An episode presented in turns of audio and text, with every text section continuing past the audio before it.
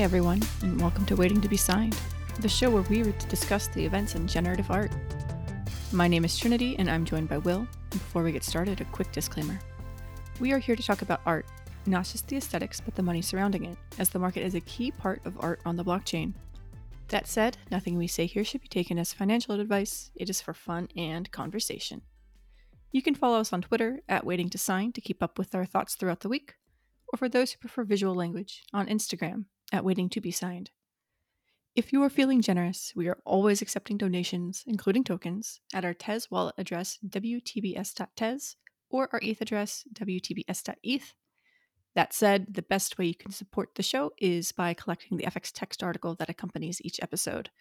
It's a great way to follow along with all the art and other references that we discuss, and it is always appreciated. Disclaimers aside, happy Friday, Will. We made it another week. Was that at risk? it's just been a busy week. Yeah. You know, I don't know about about you, but when I have like driving intensive trips like the one I had and yours was even more intensive, I feel like it's like I didn't get a weekend, you know, and then it's just back into the grind of the week again. So looking That's forward true. to not driving this week. And also driving with a baby is always a lot longer than it was. Like I think normally we could make the Yeah. In like eight and a half hours, but you know, between stops, lunch, whatever, I think it was more than ten hours each way. We listened to a lot of podcasts. Oh, did you listen to Otherworld? Yeah, we did. It was great. We actually just started and ran through, I think, the first 10 or 11 episodes rather than just going through the ones that you recommended. Gotcha. The reason I made some of those recommendations is because I think in particular the first episode is kind of weak. Mm, I would not like want anyone to start on the first one because like the the jump in the second one, like the story in the second one is just so much more compelling and but I'm glad you enjoyed it. I mean, that's a huge I have a huge just endorsement of that show in general for anyone who likes supernatural unexplained stuff. It's called Otherworld. Great show. one word, not other worlds. It, it took us a long time to figure out which podcast it Oh, was. right. Yeah, I think there's some similarly named ones. But it's the one about paranormal activities for the most part. Just stories. It's very loose. I'm surprised that you liked it because it seems so loose. Uh, oh, the structure of the episodes. And also the editing. All of the ums, all of the ers. right. So he doesn't take that stuff out, but Yeah. he talks to some of these people for two, three, four interviews, like hours and hours. So there's a lot of content editing and like paring down the story into Yeah. what its It's the storytelling. core is. Yeah. And also he takes himself out almost entirely. You can kind of tell in the edits like where someone kind of changes topic and he must have prompted them. He's part of these conversations. I agree though, it could be tighter. It can always I be tighter. enjoyed the theme song a lot. it's a great theme song. It's a banger. It's a little Stranger Things ish. I think it's also um, coast to coast ish. Yeah, definitely an influence for this show. If you were listening to it just in order, you've got so much to look forward to still.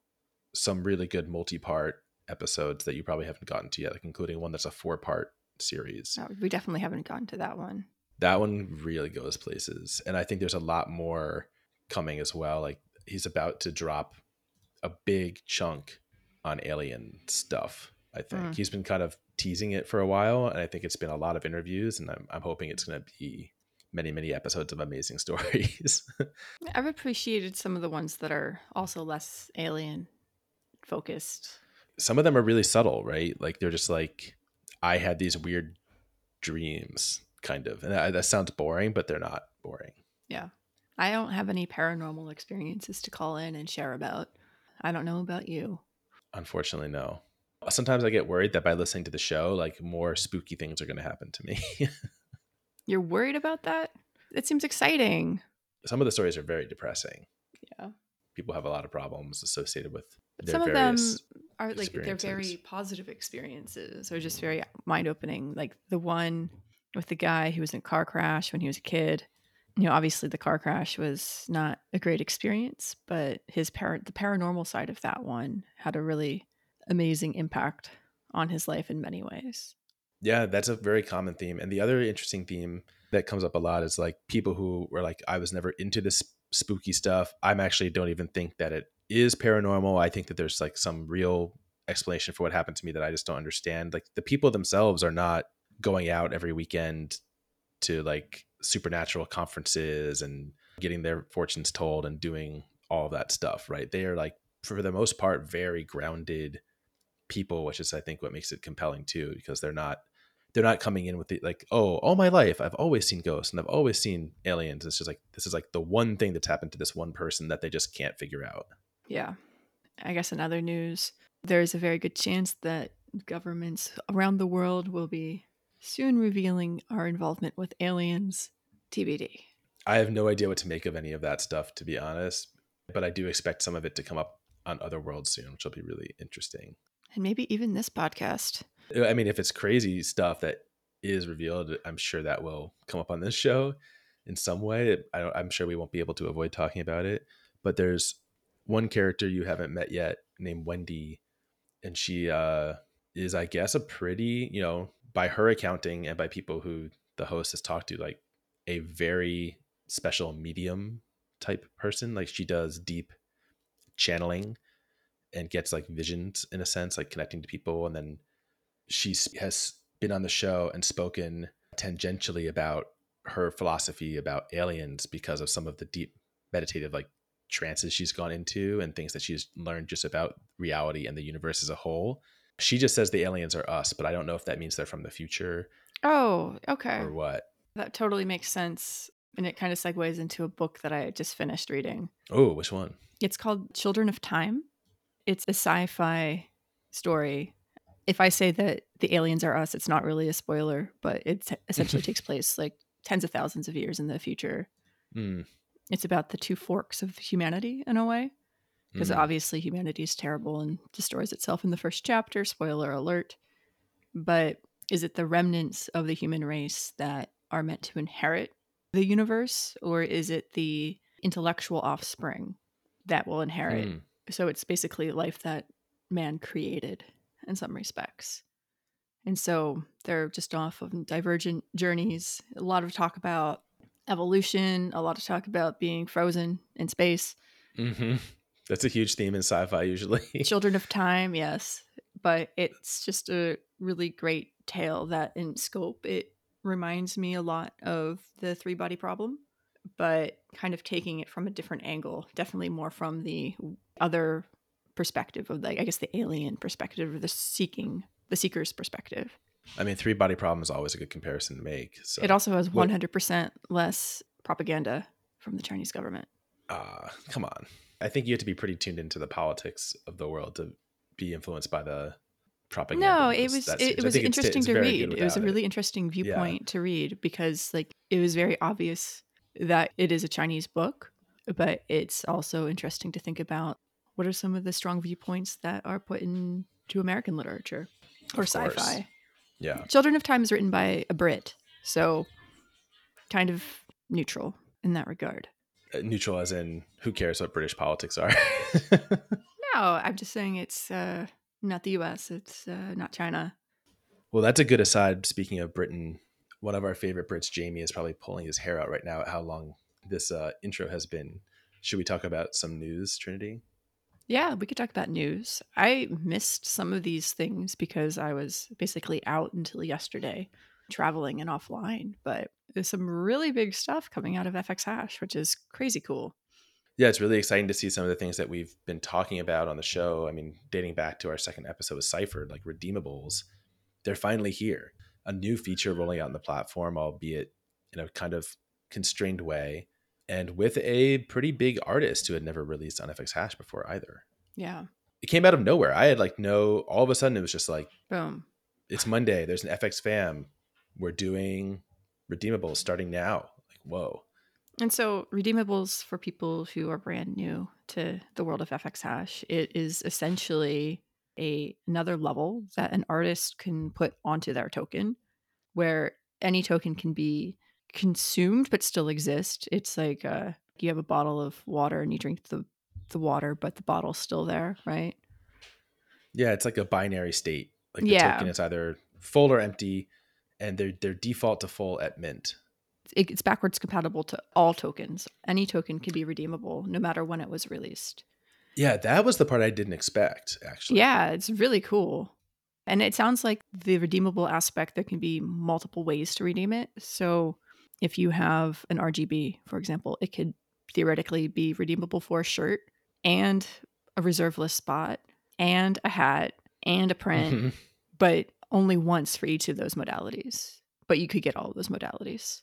physical product is the most interesting one and it kind of continues on the theme but of course like that comes with a cost and so the token that they released this week with Joanie Lemercier was pretty expensive because the price of the plot and i think maybe even the shipping Mm-hmm. is included in the token so like if you have a token that's not been spent you can claim that plot and it costs you nothing i'm not sure how that will work in your rgb case right like i have an rgb if they decide to turn it on the spendability of this token will there be a way for them to say like you can spend this for a hat that has your rgb on it but it's going to cost you 50 bucks right or something like that Yeah. I'm not sure.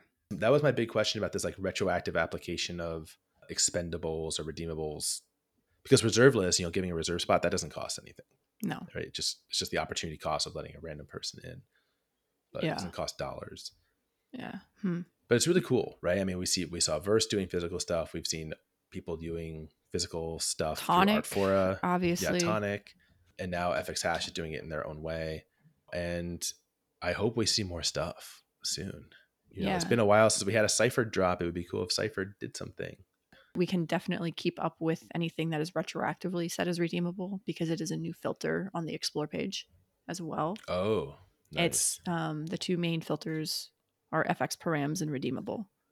Not so much redeemable at the moment, just the one, but hopefully more to come. And it's not blocked per se, but it's not open on the platform yet. Uh, it looks like if you're an artist who wants to use it, you have to get in touch with the team and they'll work with you to kind of get everything set up and figured out. i feel like the pressure is on now that the feature is released for us to figure out how to do something with it It is. but that'll be a to- more long-term project Yeah.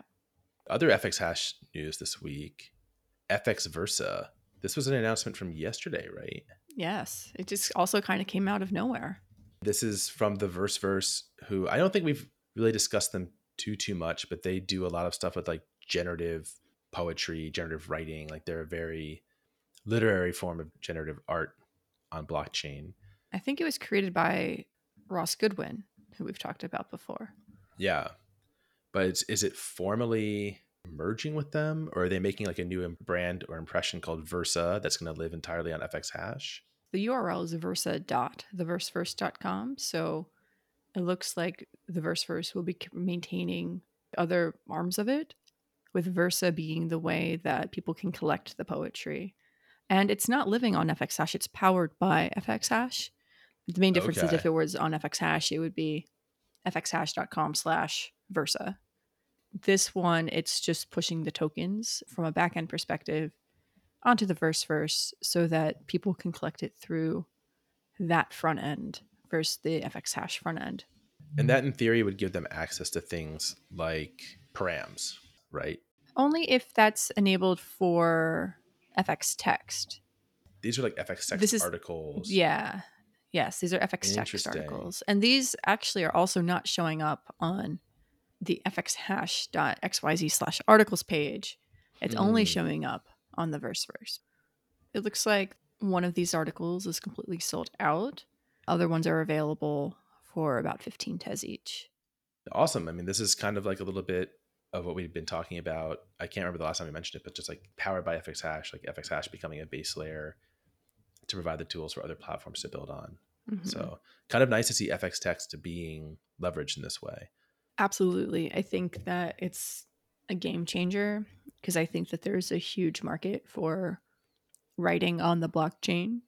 I think a lot of people right now, especially if they're writing more of the creative stuff, it just kind of lives out there for people to consume for free. Maybe that's great. There's no economy around it. It's very pure, but also it's an easy way for people to support those folks and support authors which I like a lot. And I think it makes a lot of sense for Tezos as the art and culture blockchain, if you will.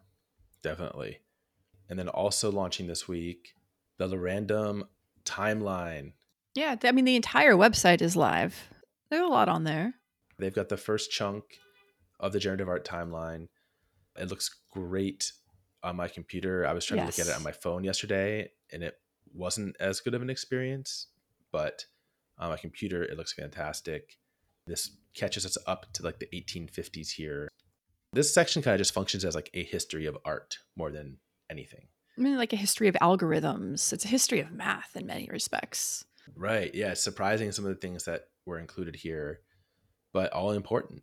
Kind of like just breakthroughs and discoveries that led to people better understanding geometry or, yeah, like algorithmic processes that have led to the creation of art that we know now. Mm-hmm. A really big theme of the Children of Time book, also standing on the the shoulders of giants. Very cool.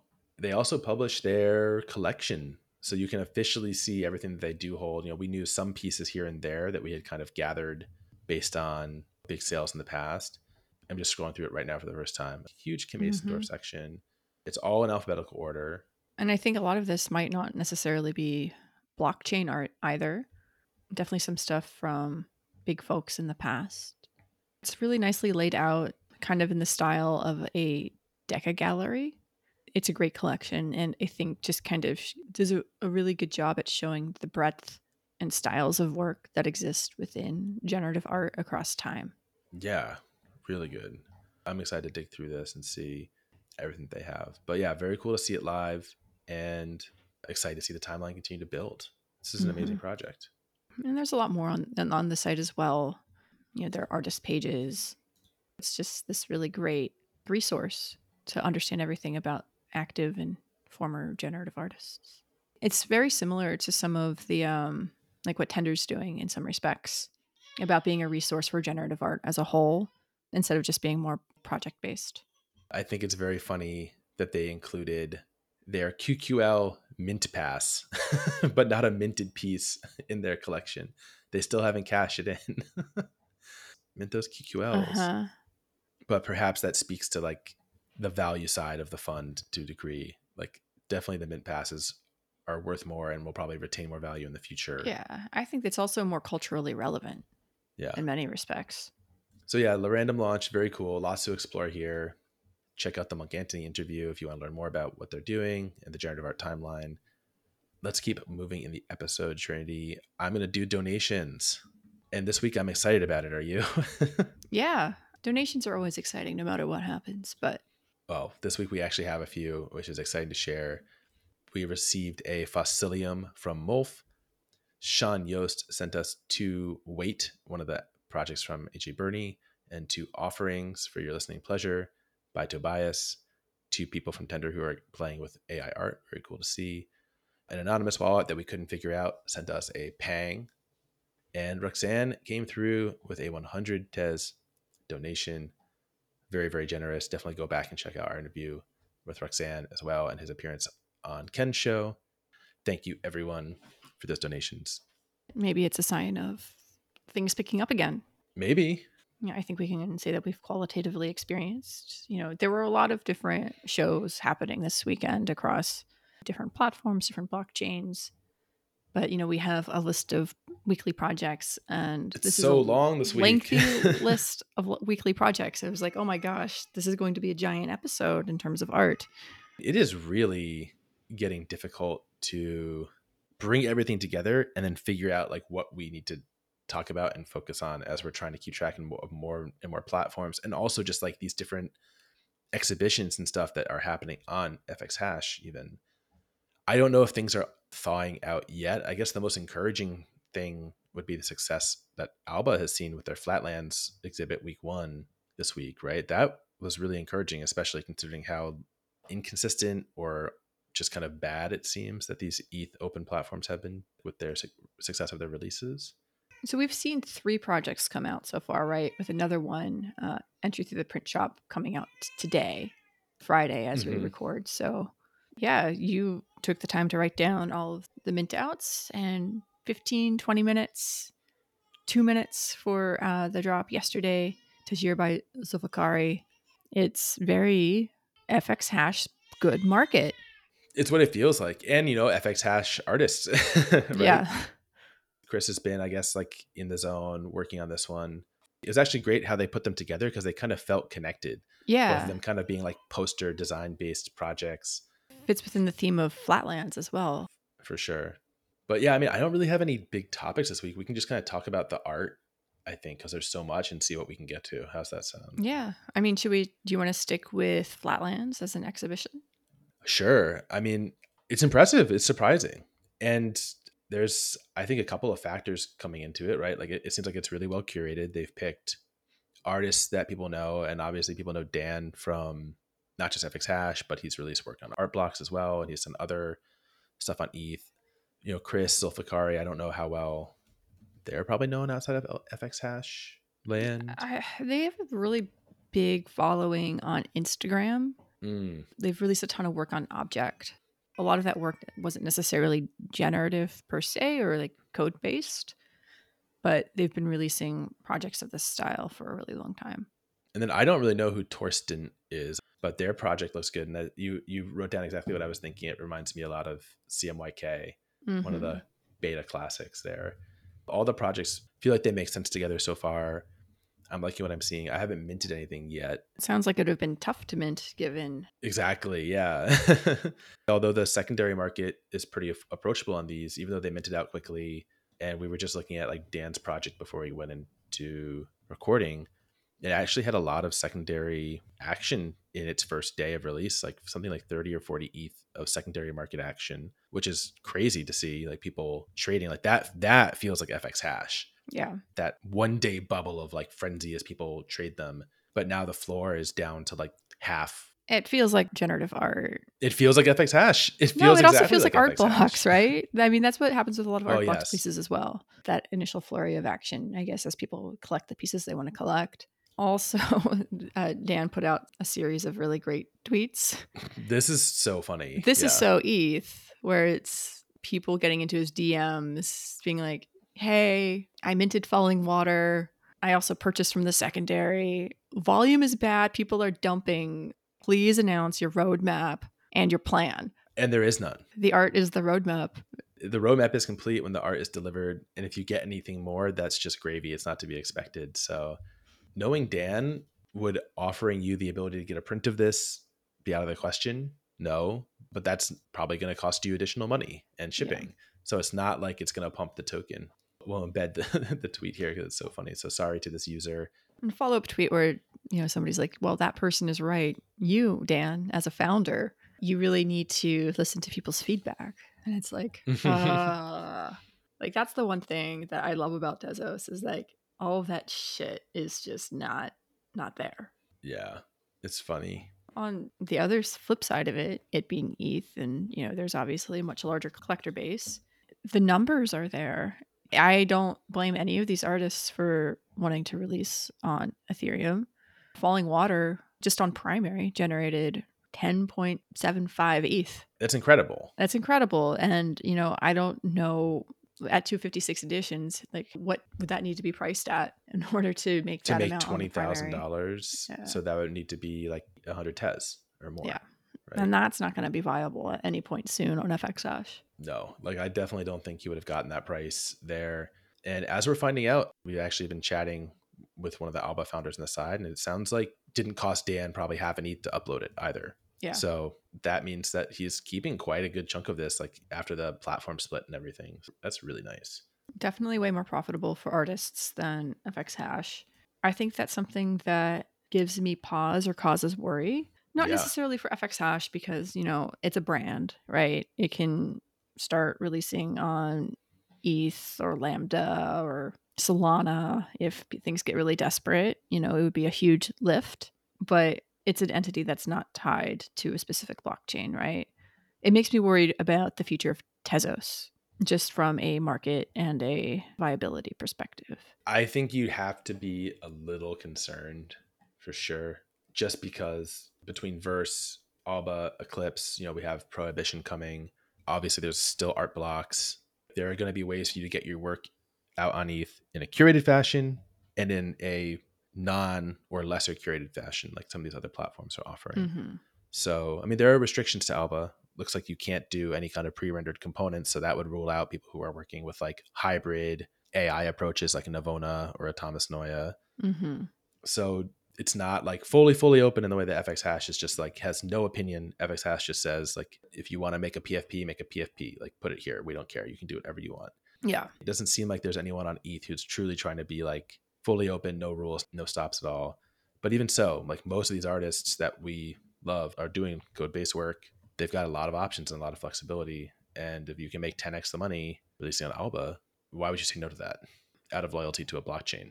All right, maybe that's one of those things where you release on one and try to collect on the other, but that's not going to be sustainable either. I think it's a bit of a conundrum. You know, obviously, a lot of these platforms are still in more of that beta period. Alba's not truly open yet. And, you know, when you're showing up on a page, you know, as a part of like the Flatlands, where there's a lot of really great work, what happens when you're surrounded by work that might not be as great, which is kind of what we see with FX Hash. It'll be interesting to see how it plays out. We need to see some of these platforms go open, see how much of a filter, first of all, the cost is. Yep. If it's a hundred or two hundred or five hundred dollars to get your project up, how much of a filter is that from someone who might just want to put up a low effort project for the sake of experimentation? I think a lot of that stuff is just still gonna by path of least resistance go to FX hash. Like when I was learning to code and making those projects, if it cost me like two hundred bucks to put it up, I'd be like, oh, I don't know that we can even make make that back, right? So yeah, that would have certainly stopped me but then that also just helps like the overall quality of the projects. So it cuts both ways. Yeah, but we could have also charged more for it, right? I mean, it would have been a risk for sure. Yeah. But or know. even the one I did for free, right? That wasn't Mm-hmm. like the waiting to be signed token that I put out under my name. Like I definitely would have not spent two hundred dollars to put that up. really, it was great. But I would have wanted it to be free. Like the reason I did it is because it was a project where I was learning. I would want it to be free. I had no expectation of making money off of it. I mean, you could out of the goodness of your heart. An artist still might do that, right? I could totally see artists putting up free projects on these platforms if they had already a good, like, secure amount of income for the year just for fun, Yeah. but not someone like me who's like just doing it for, as a one time thing. I know. I think it's something we'll have to keep tracking and monitoring. And, you know, even with this one Alba ex- exhibition, we're less than halfway through. There's a lot of stuff upcoming by a lot of people who've released on FX Hash and elsewhere. Yeah, including this this White Cross piece, which looks really good. Spacio Colore. It's in looking ahead, but I was playing with this earlier in the week, and like the outputs are really nice. Yeah.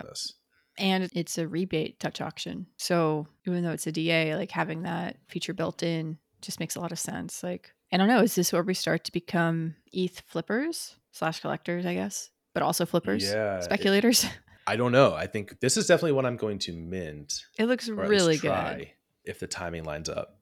What would you compare it most to?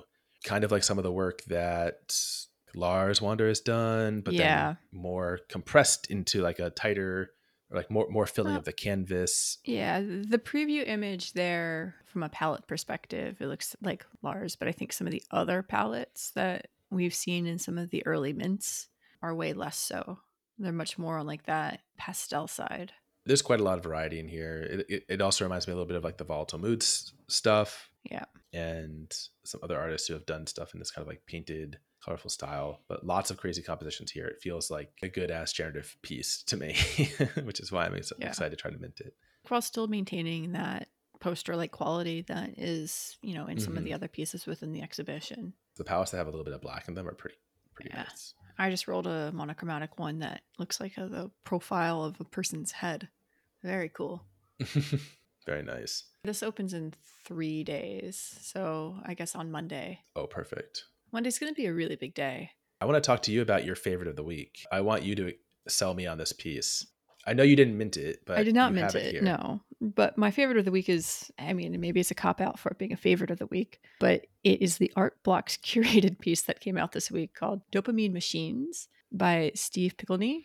777 editions, a Dutch auction that started at a very uh, appropriate price of 199 or 1.99 and it minted out at 0.23 i understand why you probably don't like it. Hmm it's an animated piece that has all of these different frames and it just is kind of screaming at you. And even the description it's like all caps like marketing language like wow top art critics agree dopamine machines is the hottest generative art project of the decade. Here's what they're saying you know with a giant disclaimer about the end about visual effects causing epilepsy causing anxiety, psychosis, manic behavior, addiction, aggression, insomnia, and restlessness in otherwise healthy individuals. It has over 280 features on it as well. And it's just maybe from an aesthetics perspective, it's not going to be for everybody. But from a cultural commentary perspective, is an absolute slam dunk and uh, absolutely amazing. I like it from the cultural commentary Yeah. perspective. And it's something that is like in, on theme with all this artist's prior work as well. They have a, a piece previously on Art Blocks, right? Uh, they've had a few pieces on Art Blocks already. I think this is their fifth or sixth one. Oh wow. Mm-hmm. It's a very different aesthetic what we normally see in generative art. It looks like it makes use of just like a lot of emojis and pre-rendered components, but I bet that they Well, you can create those with those um, like an emoji is like code, a yeah. yeah, it's just like a letter. It's a kind of good send up of like NFTs and crypto in a lot of cases. A lot of the language that they're pulling and even some of the visuals are like trying to be graphical representations of the types of things that people say. But yeah, I don't appreciate the way it shouts at you No, when you play it. Like I kind of appreciate the more it. still art pieces than yeah. everything is kind of just like a commentary about crypto, crypto society, the types of belief that we have, the degradation of society and culture, not just through the crypto lens, but also through an internet lens in many respects. And everything that Steve puts out is just crazy. You know, there's a non NFT project called Terminally Online, which is just a series of like flash web pages that are very early 2000s, late 90s. Like there's ones that's a, a screensaver that just text that says stop throwing your money away and it just bounces around the screen. Since opening with this web page, 50 people have died. Your death is coming. Are you prepared to die? You know, it's just, it's like very internet. It's very early internet. It's very internet, yeah. Yeah. It is. You know, there's a plottable piece called Instructions for Defacement, which is on plottables.io. If you put a dollar bill into a plotting machine, this will deface it in a way that looks really great. That's cool actually. Putting Sharpie over the dollar signs, it's drawing eye patches on George Washington. It's drawing a bunch of weird glyphs and signals in the white space. It's talking about money and belief of money. To me, like this isn't art that I would want to have on my wall. Let's not pretend that it is. But it is art that if I saw it in a gallery or a museum, I would probably sit there and think about it for 10 or 15 For minutes. sure. That's like the type of thing that I think we need of more of in this space. I feel like a lot of crypto art, a lot of generative art doesn't necessarily have a point of view. You know, it's people trying to make things that they think look cool or look great. But I appreciate there being a larger message behind it. For the most part, people who are trying to make art that makes more of a statement are not getting No. financially rewarded for And it. So Yeah, and that's where I that's appreciate art blocks taking like I would say huge risks with their curated pieces between this. You know, there's Human Unreadable before. There was the Still Moving by Nathaniel Stern and Sasha Stiles. Those three things, they're all works that kind of fall outside of that generative art norm that we see so often. And I think that I like to have more of that even. Agreed. So that's my rant. No, I like it. And I appreciate the amount of research you did on a short week. It's definitely sold me on it. And I think it gives us all something to think about as we collect. Yeah. Where should we go from here? Do you want to talk about the Joanie Lemercier piece, the Yeah. redeemable? We've already touched on it. So let, You do the whole French pronunciation because this is like you're way better at this than me. I took French in high school. It is outside of my brain right now, but I believe it's Nuages Possibles. 100 editions, a Dutch auction that started at 750 and then went down to 350, but is now back up to 450. Right, a little bit of a interesting move there, but allowed. yeah. There's still about 23 left, a few open, and then a few from people who got onto a reserve list through his Discord who have not claimed it yet. You didn't catch any of this, the FX fam, did you? You don't really know the story of this artist. No, or- or uh, I was, I think, driving that week or I was at the aquarium. One of those two. Gotcha. So yeah, I, I didn't know very much about Joanie at all because he doesn't have any other work on FX Hash, and you know I think he has some work on objkt from, or now an objkt, probably from some pre-objkt entity from way back because he is one of the reasons a lot of the folks on the FX Hash team found Tezos to begin with. He does a lot of work with environmental themes and a lot of activism. And early on, when he was starting to release NFTs on ETH, he was asking a lot of questions of like platforms about environmental impact. And this is back before ETH had transitioned to proof of stake. So there was still quite a bit of energy use associated with just using the blockchain in general. And he was kind of displeased with how difficult it was to get straight answers from people and then started researching himself. And that's how he came to Tezos, you know, one of the artists who kind of appreciated the green chain narrative at the time. And I think he was very vocal about it, which is how a lot of people who followed him from the traditional art world came to find NFTs and Tezos for the first time. So, kind of a critical player in art on Tezos in a way and kind of elevating it and bringing visibility to it. And now I assume with, you know, in collaboration with the FX Hash team is part of the reason why they reached out to him. So that's kind of the story as I understand it. And it makes sense from kind of a history of the platform and the people involved in it. So that sounds very thorough. A lot of big people minted this one. Obviously, we have we've got Cypher, Zancan, other artists, other well-known collectors. I think a lot of people really like or knew of this artist from off the platform. But what do you think of the piece? I mean, have you gotten a chance to sit down and play with it?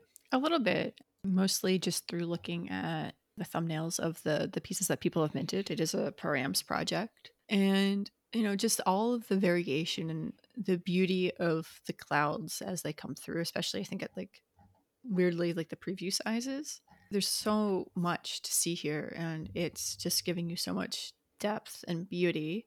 I will say that I, I hate the pen image I hate the pen as well. Uh, I think I would be much more inclined to mint if that was not there. Like way more inclined to mint, but that doesn't take away from the pointillism beauty that is there within mm. like the other cloud space. At least with the physical, the pen would not be there. But yeah, I don't like how it's there in every single image. I have found that like looking, you know, just scrolling the gallery of the ones that people have minted, these thumbnails look really good. You get such a great sense of the texture. Mm-hmm and a lot of more the definition of the cloud. But when you click through and just look at a single piece on its own page, like comparing how it looks on a page by itself versus in the gallery, I feel like you lose so much of the detail the bigger these things get. In the gallery or in the, the preview? Looking at it by itself, the bigger it gets, like the harder it is to see the, the detail. And that was one thing, like I came close mm-hmm. to minting this a couple times just because it's like the first redeemable. I have kind of a wall of like white ink on black paper pieces that this could go well on. The artist, you know, has a great story and is pretty well known. So I was like, okay, 350, it's at the bottom tier. Like this seems like a pretty good thing to take a shot on, even if I don't like love it, love it. But every time I would play with it, I just felt like I wasn't getting in the params view, especially where it's even bigger. I just wasn't getting like a lot of that cloud feel from it. Mm-hmm. I think that's also part of like the pointillistic nature of it in respects. You know, it's going to be highly dependent on the number of points drawn and also, you know, going back into things from impressionism, you know, your distance to the canvas. And so when we're looking at it on a screen, our our faces are like 18 we're inches right away. Yeah. And so you lose a lot of it. You're seeing the dots, you're not seeing you're seeing the trees, not the forest, right? Yeah, and I considered that because where it would be in my office, I'd always be pretty close to it. Yeah. It's like, oh, so if I'm like standing in the hall looking in, it would probably look great from like 10 feet away. Yeah. But even just backing up, up a foot makes a huge difference. Mm-hmm. But yeah, I, I, agree with that sentiment. It's something that doesn't detract from the piece itself. It, I think it detracts from the perception of the piece, if that yeah. makes sense. But I think it's really spectacular. Like, I think that it looks better the more points you have and the fewer points you remove, which are two of the params. Mm-hmm. But the other controversial part is this does use pre-rendered components, but in a very different way, yeah. right? It's not like, oh, we have 25 pictures of a cloud, pick which one you want. There's a lot of work to be done to see where within the cloud you're looking at. Like what's the angle? It's more than just pick your cloud picture. Yeah, there's like 120 seeds, and I believe these are like based on AI generative images of clouds mm-hmm. that the artist made. I'm not sure what they used to make it, what model. But yeah, once you start playing with things like cloud position and scale, each one individual seed, it feels like you can get so many different angles and views of it. So to me, it's not that different from the pre-rendered image use of like artists like Ivona or Thomas Noya, mm-hmm. right? Where it's just kind of the nature of how you have to deploy these things because you can't generate them live. So you take these pre-rendered images and then you do all of your code-based stuff on top of them. Yeah. So it, it didn't really bother me. I was kind of surprised to see it come up. Maybe it was just because it felt unexpected with the way that the piece is presenting itself. Yeah. Um, and I think it's something that I don't know if the pre-rendered component tag was there from the very beginning, But I think it was Mm. mostly it, people were surprised by it more than anything. And I think that in comparison to an Ivona piece, maybe studies in digital Atom versus Mythic Latent glitches, studies in Atom, it's not obviously pre-rendered components. Same with a lot of the Noya pieces, it's not obviously pre-rendered. Whereas obviously this, it's figurative in nature. It's like taking the image and just reconstructing it in a pointillist fashion versus like dithering it and doing all of this other Yeah. stuff on top of it. And I guess that's maybe the distinction. It Yeah. still doesn't really bother it doesn't bother me either. and I think overall this is like a good success. I mean, it's almost minted out. I'm not really sure what the motivation behind the uptick in price is So, on it. uh, reading through some Discord comments um, and just like the conversation that was happening, it's more than 350 tez to actually create the plot. Mm, And so the hope was that this would have minted out like at a higher tier pretty quickly, which is Mm. probably one of the reasons why it was only 100 editions. But then if it sat at 350 for a while, it was probably going to lose money in the long run, which wouldn't be sustainable. So uh, that's why I assume that the price ticked back up to 450. that makes sense. Mhm. I mean, it's unfortunate, but it makes sense. Yeah. Like I think each plot takes over 10 hours to create. well, hey, my threefold plot took 18 hours to create, and I got that for 90 bucks. So, you know, I'm not sure where the 350 number comes from or what why it's so expensive. It could be paper, it could be, you know, the the white on black might be more expensive. He could be outsourcing it to someone Mhm. to do the plots who are then charging their own premium on top of it. It could be any number of things. And also, Joanie values his time. Yes. You know, he values his work. And if at 350 it's literally not just giving it away, but taking a loss. taking a Yeah. loss, I get it. I wouldn't want that either. Overall, though, I feel like the project's probably going to mint out. It's at 77 out of 100. At some point, I'm sure they'll hand over these reserves. It might take some time, but it feels like it's going to mint out. And this is a really good example of FX Hash doing something proactive and bringing an artist who's not necessarily known for generative work Mhm. over, right? And getting them to release on the platform, kind of like we've seen some other platforms do. So I think that's good. I think that's like kind of a positive move by them to be pushing to get these more well-known artists onto the platform. Yeah. I think that we're all looking to bring more of the the physical side of the work into our spaces. I mean, I was thinking about this yesterday. You know that Olivia Newton-John song, "Physical." Let's get physical. That needs to be your theme song because that's where you're at these days. My uh, Iskra print just arrived. Oh, I haven't opened it yet. It's sitting unopened. I don't want to open it until I take it to the framer. you'll have to get pictures, and you know, again, t- the tonic print quality. We have to get that figured out. Do a little side by side for sure. Yeah.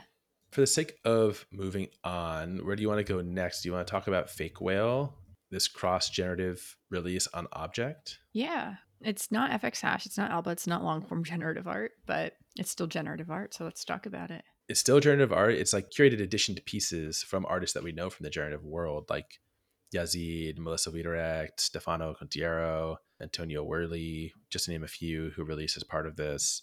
And Fakewhale, as best I can tell from their website, fakewhale.xyz, is a collector or a group of collectors. And you can see their entire collection on display. So maybe it's kind of like a, a DAO. Honestly, very hard to just like figure out if it's one person or multiple people. But they have brought together this group of artists to create this little release of pieces. And it went over really well. I mean, people were saying that they were priced really affordably. I fully missed it. I had like no didn't know this was coming at all. Mhm. This kind of came out of nowhere. Qu- Qubibi's in here as well. Wow. So I just noticed it later when I was catching up on Discord. How everyone was like, "Did you get that? That was only like however many tez." It was like all very Mhm. affordable. But I think it also all went out in one block. Uh, It went out fast. yeah. Yeah. the uh, Uh, Stefano Contiero pieces went out in one block, which is insane. and I'm sure the Yazids went out pretty quick as well. Like the floor on that one is over 600 tez now. So I think this is kind of an interesting case of a collector. I mean, w- couldn't you imagine like a Lamont doing something like this now too? Like a collector or a group of collectors that have a lot of maybe influence and also just connections based on their collecting.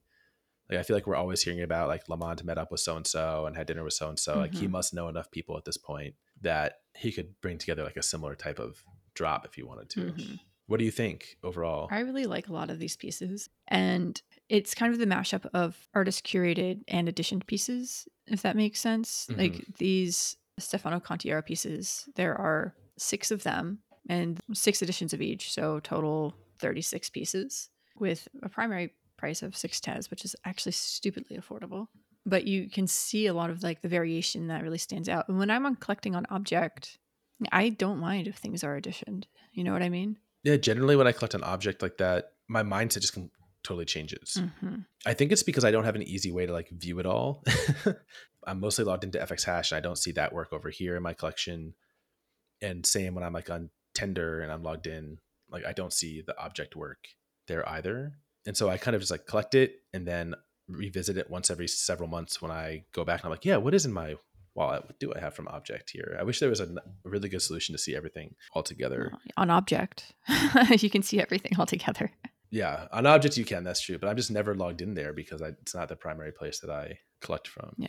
So if, if I collect there, it's almost always because I'm following a link from Twitter or from Discord. I do have to say that everything I've collected on objkt, I would say on average, I enjoy each piece way more than mm-hmm. the pieces that I've collected on FX Hash. And I guess part of that is because of the curated nature of it. And I think the way that I think about objkt is different. All of the pieces that are released as a part of this Fakewhale exhibit are amazing. They all look so good. Yeah, they do. The piece that I'm looking at right now is A Wash of Curiosity by Melissa Wiederrecht. There was five editions, 100 tez each. There are still a couple of other of her pieces available on primary at 100, but A Wash of Curiosity just stands out in terms of like the colorways and It really does. it's just so good looking. It's so good looking. The other ones look good too. It's just they this one just pops it more of the palette, exactly. and also like the wave, like the amplitude of the waves, and just like the way it's composed. That one's great. But that that's kind of like the interesting part of curating and picking. I imagine she had an algorithm here that she picked five out of, and then she gave them these individual names of like what she kind of felt or saw in them, right? Like regret, inspiration, envy, curiosity, anticipation. And curiosity is maybe like the brightest emotion or the brightest feeling that she kind of found in all the naming, and it kind of fits that piece. This is cool. I wish I knew more about the story of like how this came together. What was the pitch? Like if you're a collector like this, how does a collector or a group of collectors go and just say like, yeah, like just trust me, we're gonna put it on objkt, it's gonna rule, people are gonna collect it, versus a platform, right? Like a, Mm. like who might be recruiting people or soliciting submissions. there are types different types of platforms there's like the actual physical platform like an art blocks or an fx hash and then like there's more of like that brand platform of you know what are you saying and so because Fakewhale is more of a, an entity you know there is a different type of value proposition there. If you- you're doing long form generative artwork or just generative art it means that you don't need to finalize that algorithm so that it scales well across 500 plus outputs. And also the Fakewhale cross as a brand it has existed for a really long time. The first piece minted there was back in september. And so they've done a series of releases that have theoretically been very hmm. successful and you know it's not something that's just coming out of nowhere Well, to me, it's new. well Yeah. it's most of the the work has been non-generative it looks like just more of the traditional art side perhaps some ai work in there it's an interesting time. You could literally just spend all week researching where things are dropping and what's coming up and what all these platforms are doing. And we have a few more to cover in shout outs here because there were two different kind of platform or exhibition type things that happened on FX Hash. Plus we had Ivona Tau release something through the Kate Vass Gallery. Verse has a new exhibit up. So where do you want to start? What's interesting to you? Let's stick with generative art for right now. FX hash, you know, we already talked about TGAM last week. The one that I wanted to shout out from Proof of X is Somewhere in Between, which was um, GorillaSun in collaboration with Proof of X and Kumalian, which is a brand slash platform that was created by Okaz. There's, I guess, a little bit of a roadmap on that project. Haven't dug into it too deeply, but it looks like this was like the first big event by Kumalian, and I think that's where you see a lot of these reserves coming through. First, I was confused, but I think that basically these are collabs in like name only because they just Mhm. put these other people on the contract. Like I, looking Yeah. at this project, I think this is just an original GorillaSun project, and likewise for the others. From the FX Hash account, they've kind of been amplifying the live minting experience that's happening at this Proof of X event, which I think is in yeah, it's in Tokyo right now. They've done a lot of work to really customize and create like a live minting experience using params, and so there's some good video capture of that and photography and looking at each project, one of the things these artists did, I think, in anticipation of that, was they limited the number of params to make them quite simple. I think most or all of them include that basic like seed variation idea, Mm-hmm. where you have a set number of preset designs to pick from.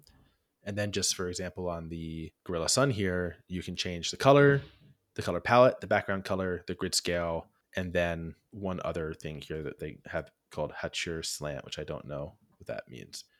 But keeping the choices down so people don't get too much of that paralysis and you can move Mhm. quickly, right? Like, oh, I like this composition. I'm going to find the color, you know, one or two more changes and then mint, which I think is pretty smart. Yeah, and I, I think that just this piece overall, like release mechanics aside, it's really clean. It's really fun. It looks like it could be out of that Flatlands uh, exhibition by Alba, and I think it looks really great. The one that I would like to shout out from here is Psi Operator, or I think Silicon Operator, because this is like supposed to be Silicon's a theme with this one. And this is the HAL09999 piece. It's very intensive. I think on my old computer, I would not have been able to run this one and enjoy it. It crashed my M1 laptop. Right. It's the first time I've heard of something really crashing and messing up your computer. So this is another really cool particle simulator one, but it's a little bit different. It's like less cosmic, less um, galactic from Hal's previous stuff, but still just absolutely fascinating and like wondrous to watch as it goes. And this one does some really cool things. It's still open for mint. Only 30 of them have been minted so far. So I would guess a lot of those maybe came from the live exhibit at this point, And maybe a lot of us sitting here on laptops are having trouble playing with it. But it is super cool and you can even when you're in the params mode like lock it in to just being the flat image so you don't have to like try to think about the animation so you can kind of approach it that way and figure out what i want my thumbnail to look like and then when you mint it'll still have the animation mode so that's kind of like a cool way to give people the ability to like get the thumbnail they want out of their animated piece i thought I think that's amazing because imagine crashing your computer every single time you tweaked a param. exactly Ugh. you don't want to be doing that I mean, maybe you do, but no, No. I don't. I thought you might like these because they kind of have a little bit of a um a little bit of an organicon vibe, but you said you weren't so big on the thumbnails. No, I think I'm not as drawn to like monochromatic pieces. Gotcha. Uh, in many respects, I think that it can still look really fantastic. But, but you know, it's what we- like we were talking about with Melissa's object release. It doesn't pop as much. I think it they still look really amazing in aggregate, but it's not something that my eye is drawn to. Very fair. That was definitely the one I wanted to shout out. The price points vary quite a bit on these. Some of them are as little as five tez, and then I think the HAL one is the top end at 65. So a lot of fun, affordable params pieces here to go play with. What about Machine Hearted by Ivona Tau? Yeah, Released on OKAI. it's their second, I believe, release when it comes to generative AI or long form generative AI. The first being the Gambrood piece that we talked about a couple of months ago.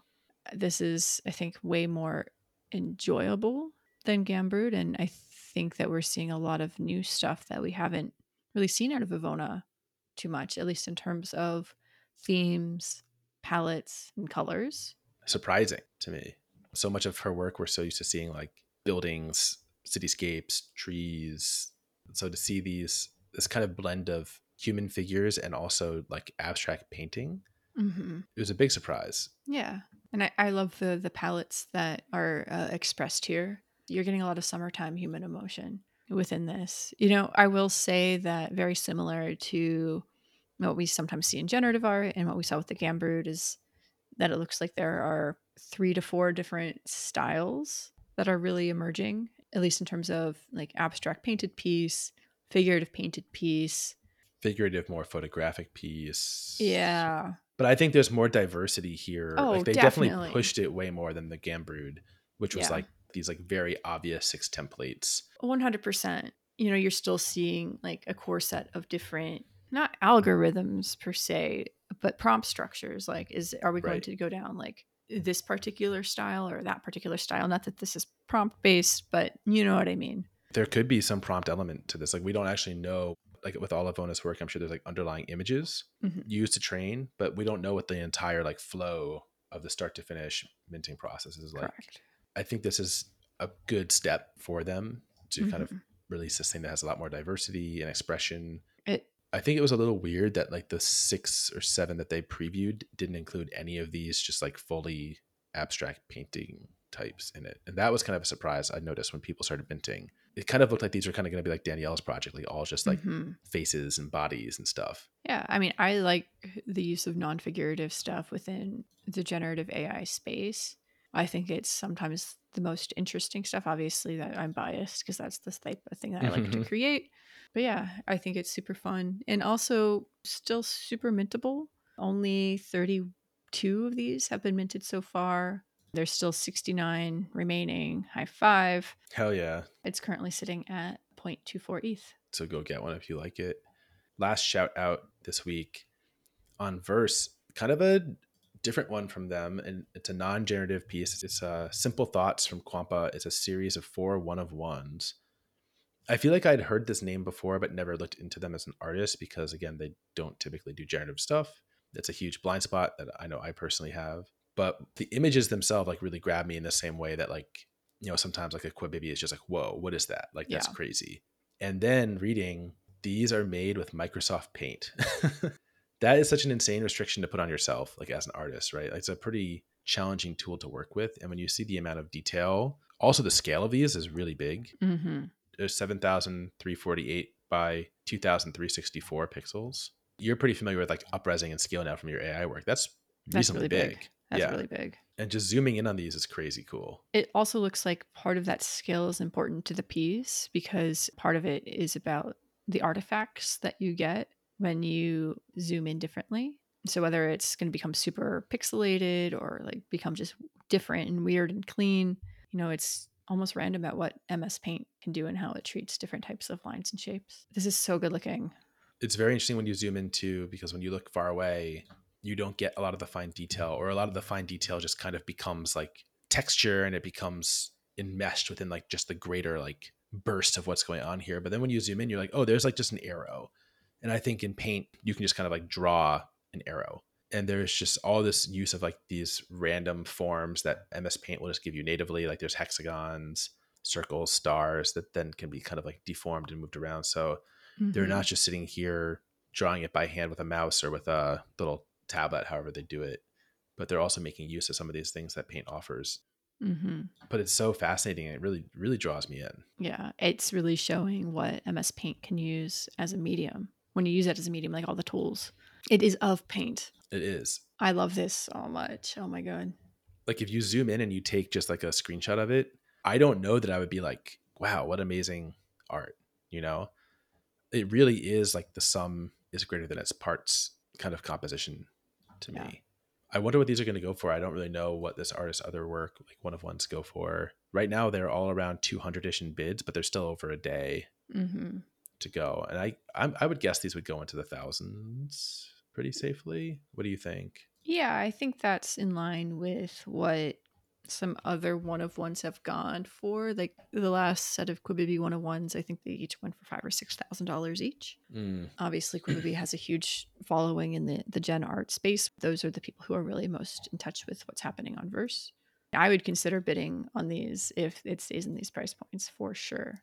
oh yeah i wonder if Le Random is going to come in on one Who knows? That would be interesting to see. I mean, they're big on one of ones. Lonely Boy is the top bidder for um, one of the pieces currently. But I assume that these will jump up like hugely in the last couple of hours and minutes of the auction, Almost guaranteed.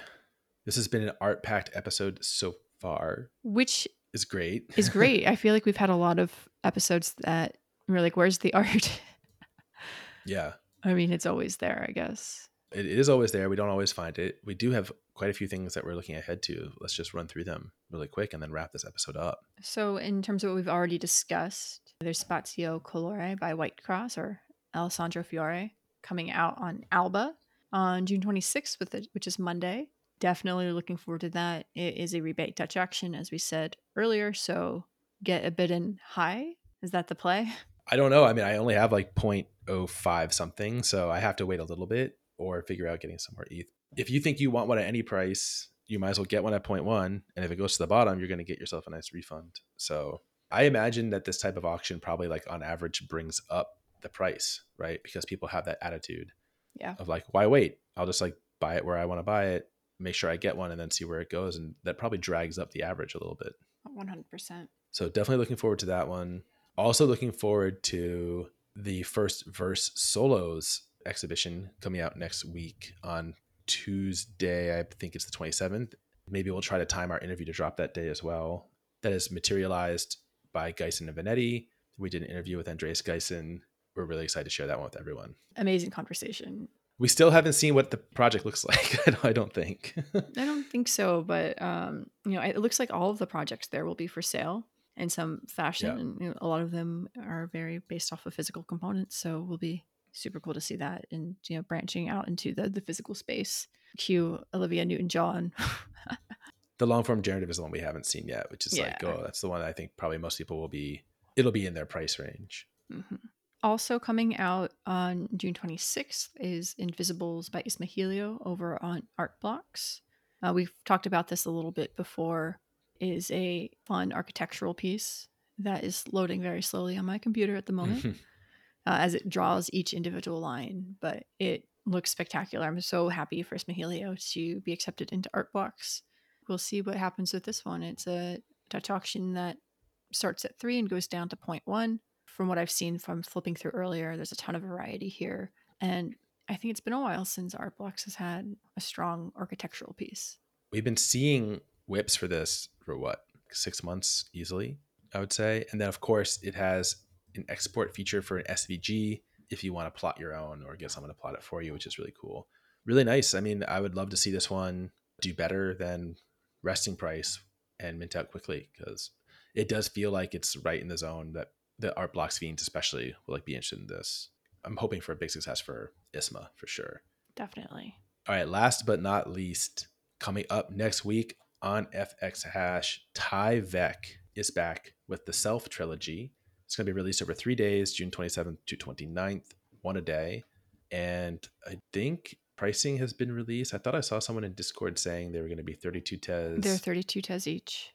And the release mechanics are if you are a Tyvek holder, you will be on the reserve list for the first project, which is id. And then if you mint an id, you'll be on the reserve list for super ego. And then if you mint a super ego and an id, I, I need to re- refresh myself on those mechanics. Then you're allowed to get an ego. Yeah, an ego will be a params project. Yes. That'll be one where you'll have full control over it. Each of the three collections will be 234 iterations, 32 tez each. So a little ambitious in the pricing maybe for the current market, but people seem to be really excited about these. I've only seen positive feedback and hype, at least in the tender Discord. And of course, a whole new round of uh, who's Tyvek again? Did we ever figure out who that was? And we haven't. No, we haven't. There's been no public proclamations on that. You know, I, I will say is that there's a really amazing write up about this trilogy, going through all the thought process behind it, you know, in depth discussion of Freud? Is Freud just, you know, a drug addict? Yes or no? you know, what are the thought processes behind the way that each of these pieces looks? How what does what do they represent? Not all artists go through and write do their write-ups. Like Lisa Orth writes a lot about the work she creates. Amy Goodchild does. Maybe that narrows it down. Who takes the time to talk about their art? Well, Tyvek certainly takes the time. Yes. I wonder if they'll port over this write up to FX Text because they have it on their website right now but might as well make some articles out of it. So it'll be very cool to recap and see how these play out in the current market. I'm feeling optimistic. Definitely. Well, anything else, Trinity? Should we wrap up this episode? Uh, let's wrap it up. Let's get some food, more coffee, get back to work. Sounds good to me. Hope everyone enjoyed this episode. That's it for this one. We'll be back again next week with our interview with Andreas Gysin, and of course, another episode. Thank you all for listening. Later.